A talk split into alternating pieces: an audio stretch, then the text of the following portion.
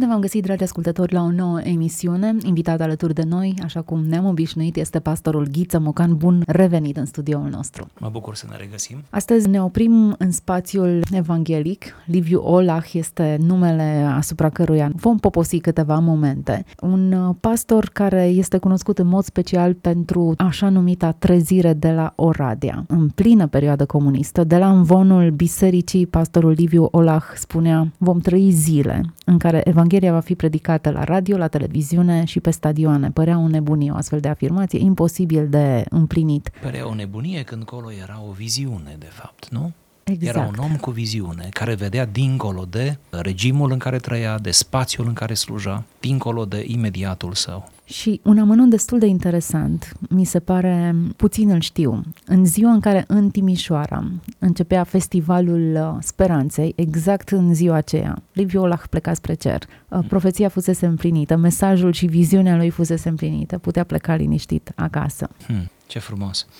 Ce frumoasă legătură, nu? Am putea zice. Uh, să spunem totuși câteva lucruri pentru ascultătorii noștri, mai ales pentru cei mai tineri, pentru care s-ar putea ca Liviu Olah să nu însemne mare lucru sau se prea poate să fie auzit despre Liviu Olah de la bunici sau de la părinți. Liviu Olah s-a născut în anul 1934 la Oradea și s-a stins în anul 2008 în Statele Unite la Los Angeles. Omul acesta a avut un uh, parcurs biografic extrem de viu, cu o viață tumultoasă, iar câteva repere pe care am putea să le dăm uh, din punct de vedere biografic ar fi că a ajuns uh, student prima dată la științe juridice, deci uh, profesia lui de bază, să zicem așa, a fost cea de jurist, după care s-a îndreptat spre Facultatea de Teologie, pe atunci seminarul de teologie baptistă din București și iată, abandonează prima pregătire în favoarea chemării lui Dumnezeu pentru slujire. Uh, ajunge în anii 70 să fie păstor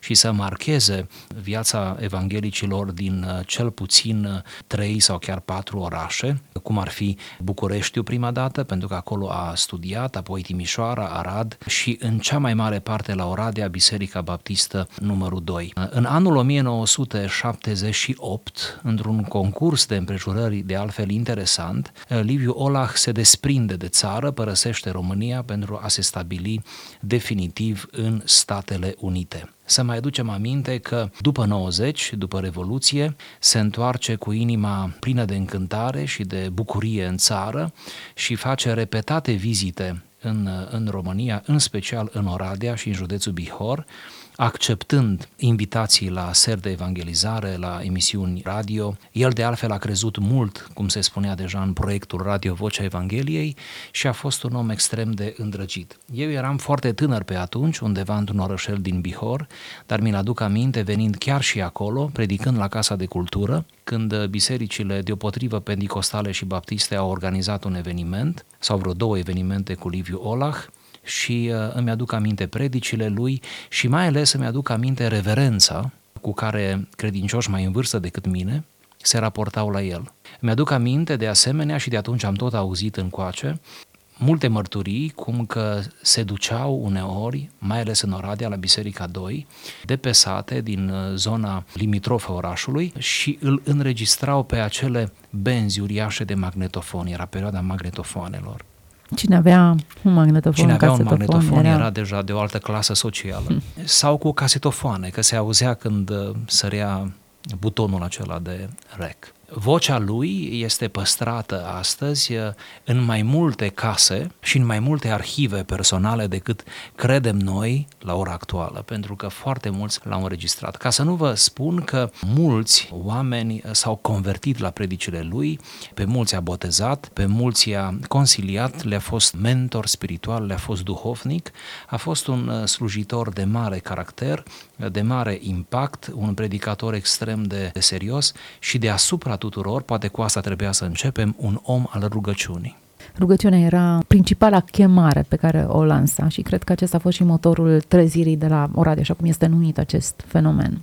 El a recunoscut întotdeauna cu multă smerenie că dacă s-a putut vorbi de o trezire, atunci această trezire se datorează doar spiritului de rugăciune care a reușit să-l implementeze. Citatul uh, pe care îl vom analiza noi în această emisiune este desprins tocmai din cartea intitulată Importanța rugăciunii, o carte care pledează pentru rugăciunea de mijlocire și nu numai, o carte cu mici accente biografice, dar în orice caz o carte cu o valoare pastorală extraordinară. Aș sublinia că această carte are o valoare pastorală extraordinară. Ea nu este lungă, ea nu face o abordare teologică în sensul tehnic al termenului, doctrinei rugăciunii, deci la prima vedere ai putea ușor să o desconsider cartea, acum neștiind cine este autorul, dar uh, aș vrea să o privim cu foarte multă apreciere pentru că e scrisă efectiv cu inima și e o carte care te îndeamnă să te rogi mai mult și te cucerește pentru rugăciune. Haideți să parcurgem uh, câteva rânduri din textul pe care vrem să-l discutăm astăzi. Mișlocirea e cea mai importantă lucrare pe care o putem face. Un bun credincios nu vine fără grijă în Sion. Vai de cel ce vine la biserica din care face parte ca la spectacol, adică fără să muncească, fără să simtă că și de el depinde lucrarea Evangheliei. Unii credincioși cred că dacă fac o anumită slujbă în biserică, cântă în cor, în orchestră, sunt membri în comitet, cenzori, ușieri, etc., cu asta și-au făcut toată datoria pe care o au față de biserică. Nimeni nu spune că prin cele arătate mai sus nu se face o lucrare. Da, se face. Dar aceasta nu e muncă a sufletului. Și așa cum în niciun domeniu nu este progres fără muncă, tot așa nici biserica nu va propăși fără munca sufletului. Muncitorii lucrează fizic și intelectual. Inginerii, funcționarii, oamenii de știință, cultură și artă muncesc intelectual. Cei care cântă în cor, orchestră, frații din comitet și alții muncesc intelectual. Cei care ajută la zugrăvirea bisericii, construirea sau repararea ei, muncesc fizic. Dacă biserica ar fi o instituție omenească, cu caracter intelectual sau fizic, atunci aceste munci și altele ca acestea ar însemna o contribuție esențială la dezvoltarea ei. Și de fapt aceste munci sunt o mare contribuție la dezvoltarea gospodărească, financiară, organizatorică și culturală a bisericii. Din punct de vedere uman, aceste lucrări ajută mult bisericii. Dar noi nu trebuie să uităm că biserica este un organism viu, spiritual, omenesc și dumnezeiesc, fiindcă în componența ei nu intră doar omenescul nostru, ci și Dumnezeu, Iisus Hristos, care și-a dat viața să răscumpere biserica și să o înfățișeze înaintea Tatălui curată, sfântă, fără pată, fără zbârcitură. El este șeful, capul, conducătorul ei. E bine să știm că niciun om în care nu locuiește Dumnezeu nu face parte din biserica vie, spirituală, chiar dacă e înscris în registru și chiar dacă face anumite lucrări materiale, intelectuale sau culturale în biserică. Nu trebuie să uităm nicio clipă că biserica este singura instituție din lume, omenească, dar și dumnezeiască în același timp. Pentru același motiv, E singura instituție în care nu e suficient să se muncească manual, intelectual sau cultural. E bine să se rezolve și problemele administrative, dar aceste lucrări sunt partea omenească a bisericii. În biserică trebuie să se muncească neapărat și spiritual, dumnezeiește. Se pune atunci întrebarea, care este munca spirituală sau dumnezeiască? Această muncă este viața curată trăită în fiecare zi pentru Dumnezeu și lucrarea Evangheliei, viața zilnică intensă de rugăciune cu credință pentru propășirea Evangheliei și postul, măcar o dată pe săptămână, pentru biserica din care faceți parte. Ultima frază e, până la urma urmei, esența textului pe care îl discutăm. Pentru că, de multe ori, n-am făcut această demarcație între spiritual și fizic și poate că e și destul de greu să o faci. Muncă fizică, intelectuală versus muncă spirituală. Oare în ce măsură suntem capabili să discernem între cele două? Se vede treaba că suntem destul de incapabili și se vede treaba că avem nevoie ca cineva din când în când, cum Liviu Olah o face aici, să ne atragă atenția. De fapt, ca să reducem și să stabilim bine antiteza, aici avem de a face cu două munci. Munca trupului, obositoare, și munca sufletului, obositoare și ea. Munca trupului care presupune efort, determinare și munca sufletului care presupune de asemenea efort, determinare, nevoință, cum se mai spune în popor.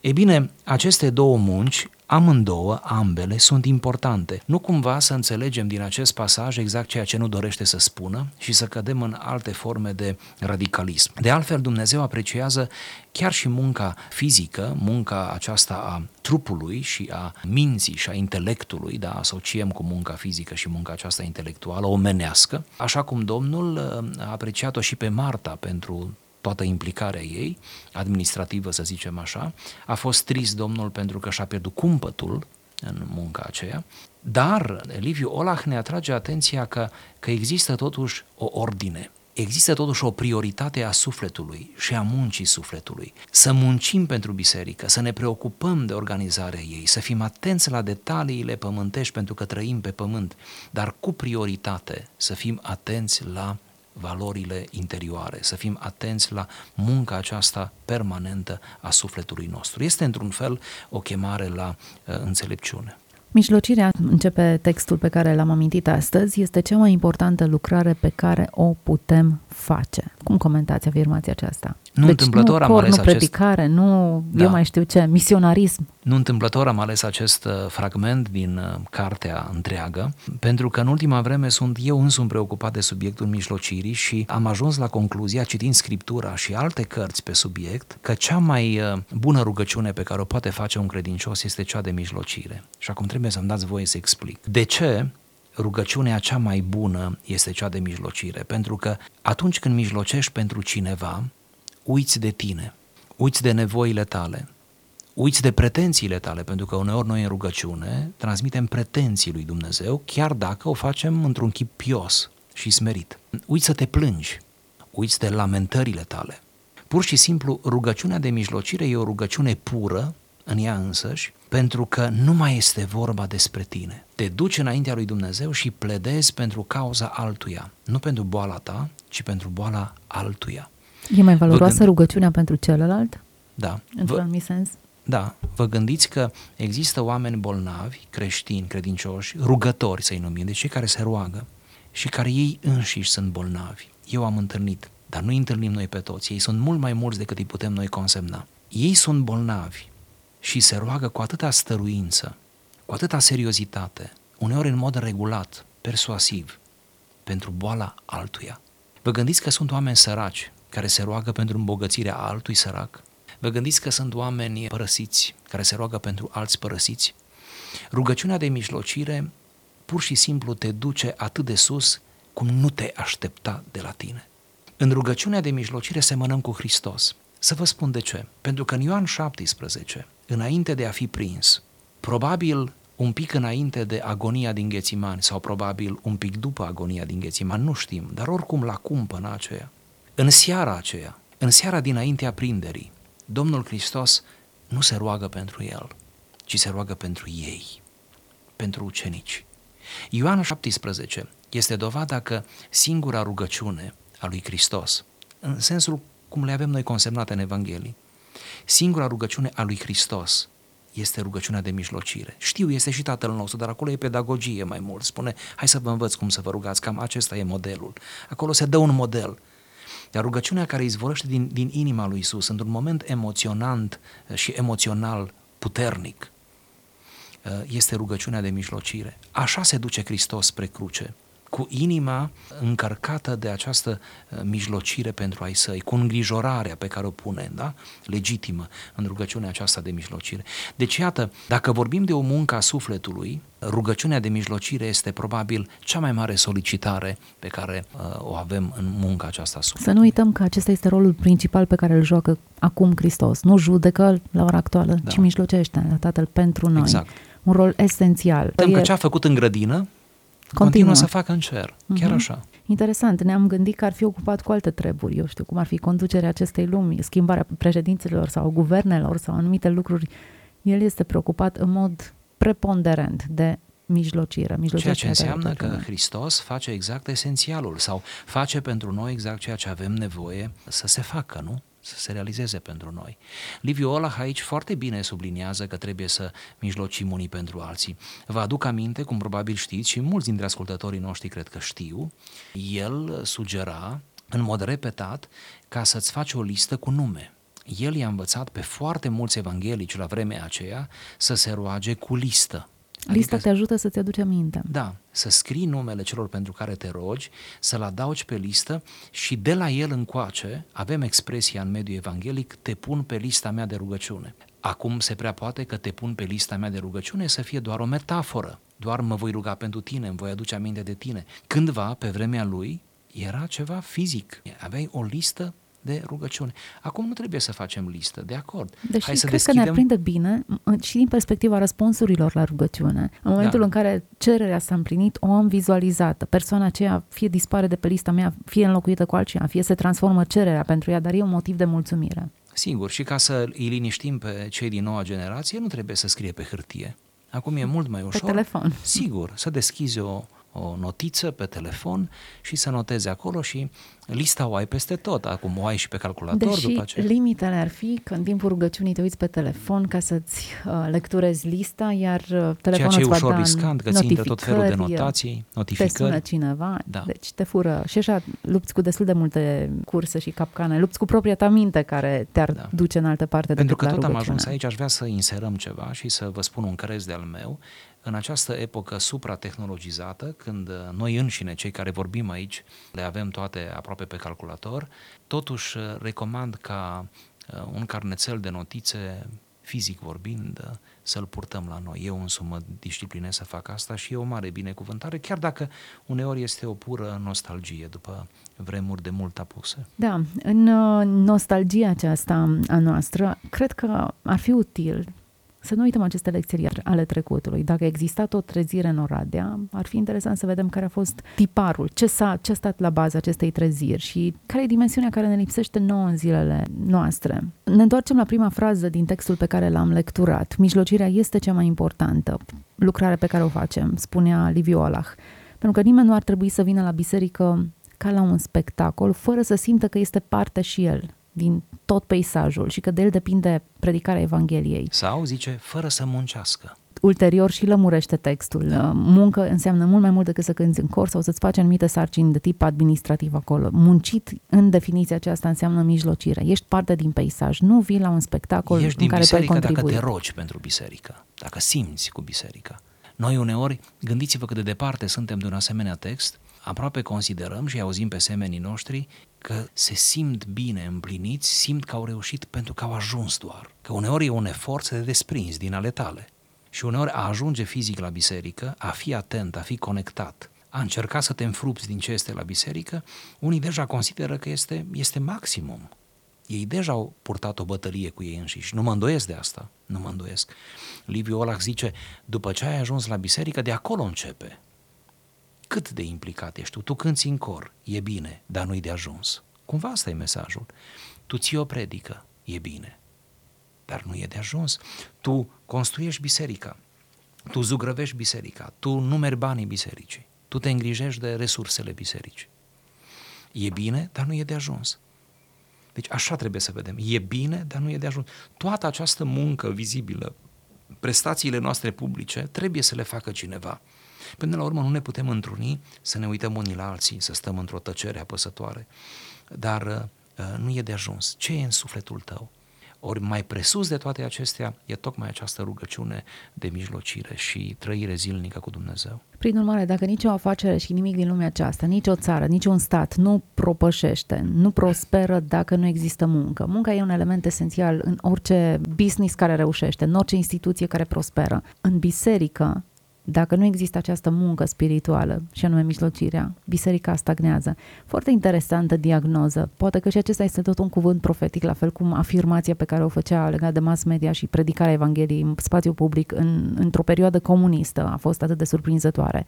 Prin urmare, simptomele bisericii suferinde de astăzi nu sunt absența unor programe mai relevante, nici mai contemporane, nici mai clasice, Niciun marketing mai articulat, nu? Exact. Pentru că ispita marketingului, să fim realiști, ne paște pe toți acum, toți care suntem interesați ca să ne vină oameni la biserică și ca să-i ținem în biserică cât mai mult și cât mai, nu știu, entuziaști.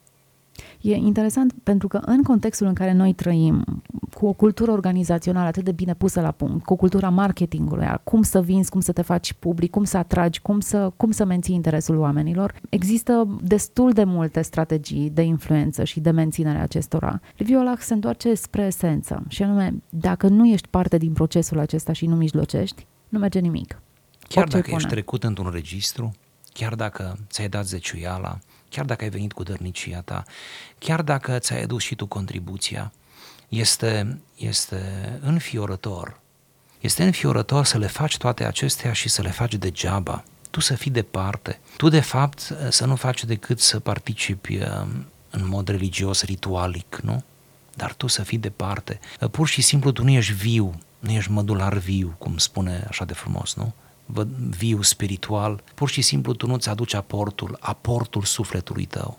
Nu te aduci pe tine, tu nu te aduci pe tine. Uh, Liviu Olah, de fapt, în tot, în tot ceea ce spune, ne cheamă la atmosfera din fapte, faptele apostolilor. Ne cheamă la atmosfera din primele viacuri creștine, viacuri în care s-a murit pentru Hristos. De asemenea, în mod conștient sau nu, nu știu, nu pot să-l judec, nu știu care erau lecturile lui atunci.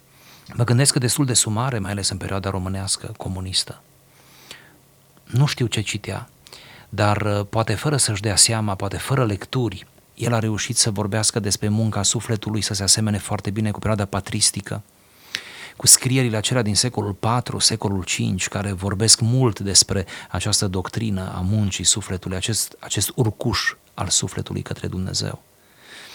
Liviu Olah vrea să spună că poate fi frumos la biserică, dar minunea nu se întâmplă în exterioritatea ei, în, în dimensiunea aceasta publică, ci se întâmplă în inimă, în interior. Că acolo trebuie să fii viu, așa cum un copac nu e viu pe dinăuntru, în tulpina lui, în fibra lui. Acolo trebuie să-ți menții această viață, această prosperitate, care nu poți menține decât prin rugăciune. Și poate că niciodată nu accentuăm suficient de mult rugăciunea. Și, uh, așa cum spuneam la începutul discuției noastre, rugăciunea depășește spațiul egoist în care te rogi strict axat, axat pe nevoi. Protecție, hrană, îmbrăcăminte da. și succes în afaceri. Da. Rugăciunea de mijlocire te scoate pe tine din ecuație. Da. În sfârșit devii hristic. În sfârșit devii Uh, ceea ce Hristos a fost și atinge într-un fel inima aceasta și intenția și simțămintele cumva a lui Dumnezeu, pentru că nu uiți de semenul tău. De ce mijlocim așa de puțin? Ar putea fi o întrebare, nu? Uh, din cauza că suntem prea egocentrici, prea concentrați asupra nevoilor noastre. Nu ne ajunge timpul să ne rugăm pentru noi. Pe dacă oricum nu ne ajunge. Hai să începem să ne rugăm pentru alții. Nu ne rugăm nici măcar pentru noi așa cum ar da, trebui. Da, oricum nu ne ajunge timpul. Um, suntem egoiști. Considerăm că ceea ce ni se întâmplă nouă sau ar trebui să ni se întâmple nouă e ceva mult mai important decât ce se întâmplă semenului nostru. Un alt motiv pentru care cred că nu mijlocim este din cauza că avem multe prejudecăți față de semeni și ne uităm la ei uneori de sus, cu multă asprime, cel puțin în mintea noastră, și ajungem să credem că nimeni nu se va califica pentru mijlocirea noastră. Gândiți-vă că uneori de aceea nu mijlocim, pentru că nu se califică nimeni. Noi am vrea să mijlocim, dar ne trebuie oameni buni, impecabili, pentru care să mijlocim. Ori mm. aceia, aceia sunt, sunt deja în afara, cum să zic, motivelor de mijlocire, nu? Uh, cineva Dacă are o putem să zicem morală. că sunt. Da. Cineva are o cădere morală. Noi nu mai sfârșim cu judecarea lui, cu rețetele pe care îi le dăm. Până când vine rândul rugăciunii, a mijlocirii, s-ar putea să treacă mult timp, pentru că încă mai avem ceva de spus. Eu zic să scurtăm judecarea, să scurtăm recomandările. Eu zic să scurtăm rețetele și să ne rugăm. Cu cât un om este mai căzut din punct de vedere moral, mă refer acum, și, Doamne, câte cazuri nu sunt, um, cu atâta el are nevoie mai mult de rugăciunea noastră decât de rețetele pe care noi le dăm. El oricum e neputincios.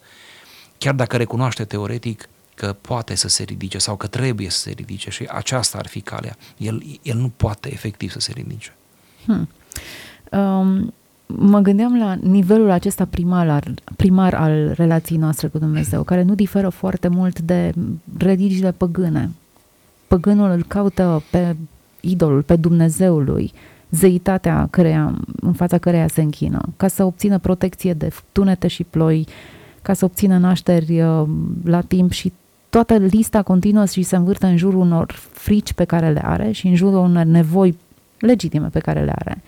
Relația cu divinitatea este mediată doar de împlinirea acestor nevoi. Mi-e teamă că de multe ori creștinul se limitează la acest nivel, pentru că nu cunoaște pe Dumnezeu. Nu știe că ar putea fi ceva dincolo de nevoile primare împlinite, mult mai mult decât anxietatea care ar trebui depășită în rugăciune. Și tocmai de aceea nivelul rugăciunii e slab și jos, undeva la un nivel sub zero, pentru că nu poate să depășească nimic, niciun milimetru în plus față de acest exercițiu al um, răsturnării anxietăților și a temerilor în fața lui Dumnezeu. Da, da, așa este. Este o, un reducționism, este o micime, este o limitare, este uh, bucuria aceea uh, atât de, de redusă, de limitată, cum că uh, pe mine să mă scape Dumnezeu, că eu să mântui sufletul. Este un egoism până la urmă, cum să-i zicem, este un, un egoism care ne duce la, să nu zic la lene, să vă propun și un alt cuvânt, era mult folosit în primele secole, ne duce la o nelucrare. Sună spunea bine, o da. nelucrare. Este lucrare și nelucrare. Adică să faci ce trebuie sau să nu faci ceea ce trebuie. Dar aici lucrurile sunt de nuanță și sper că ne-au înțeles ascultătorii în lumina chiar a cuvintelor lui Liviu Olah. Aici sunt chestiuni de nuanță, adică chiar poți să fii în mediul potrivit, chiar poți să Faci acțiunile faci, potrivite. Da, să faci acțiunea potrivită. Chiar poți să înveți pașii, uh, chiar poți să te fii integrat din toate punctele de vedere în acea comunitate și să nu fii. Asta vreau să ne îngrozim. Deci, chiar nu este o șelăciune mai mare. Pentru că aici el vorbește despre cei care merg la biserică, acei sârguincioși, serioși, riguroși, morali chiar și totuși să nu fie. Deci să fii acolo, să fii în toate astea și totuși tu să nu uh, depui munca sufletului, tu să nu înțelegi de fapt esențialul. La finalul discuției aș vrea să concluzionăm cu ultima frază pe care Liviu Olah o menționează în paragraful pe care noi l-am selectat. Un paragraf care vorbește despre importanța rugăciunii.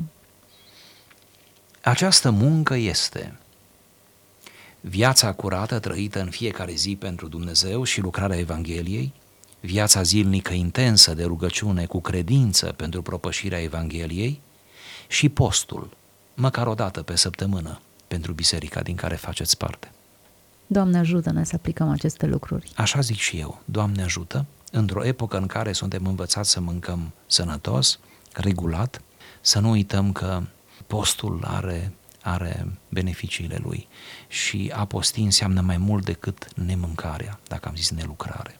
Înseamnă mai mult decât nemâncarea, înseamnă mult mai mult. Doamne, ce biserici vom avea în urma aplicării acestei emisiuni. Dumnezeu să ne ajute. Mulțumim foarte mult pastorului uh, Ghiță Mocan pentru prezența în emisiune. Ne reauzim data viitoare. Dumnezeu să vă binecuvânteze.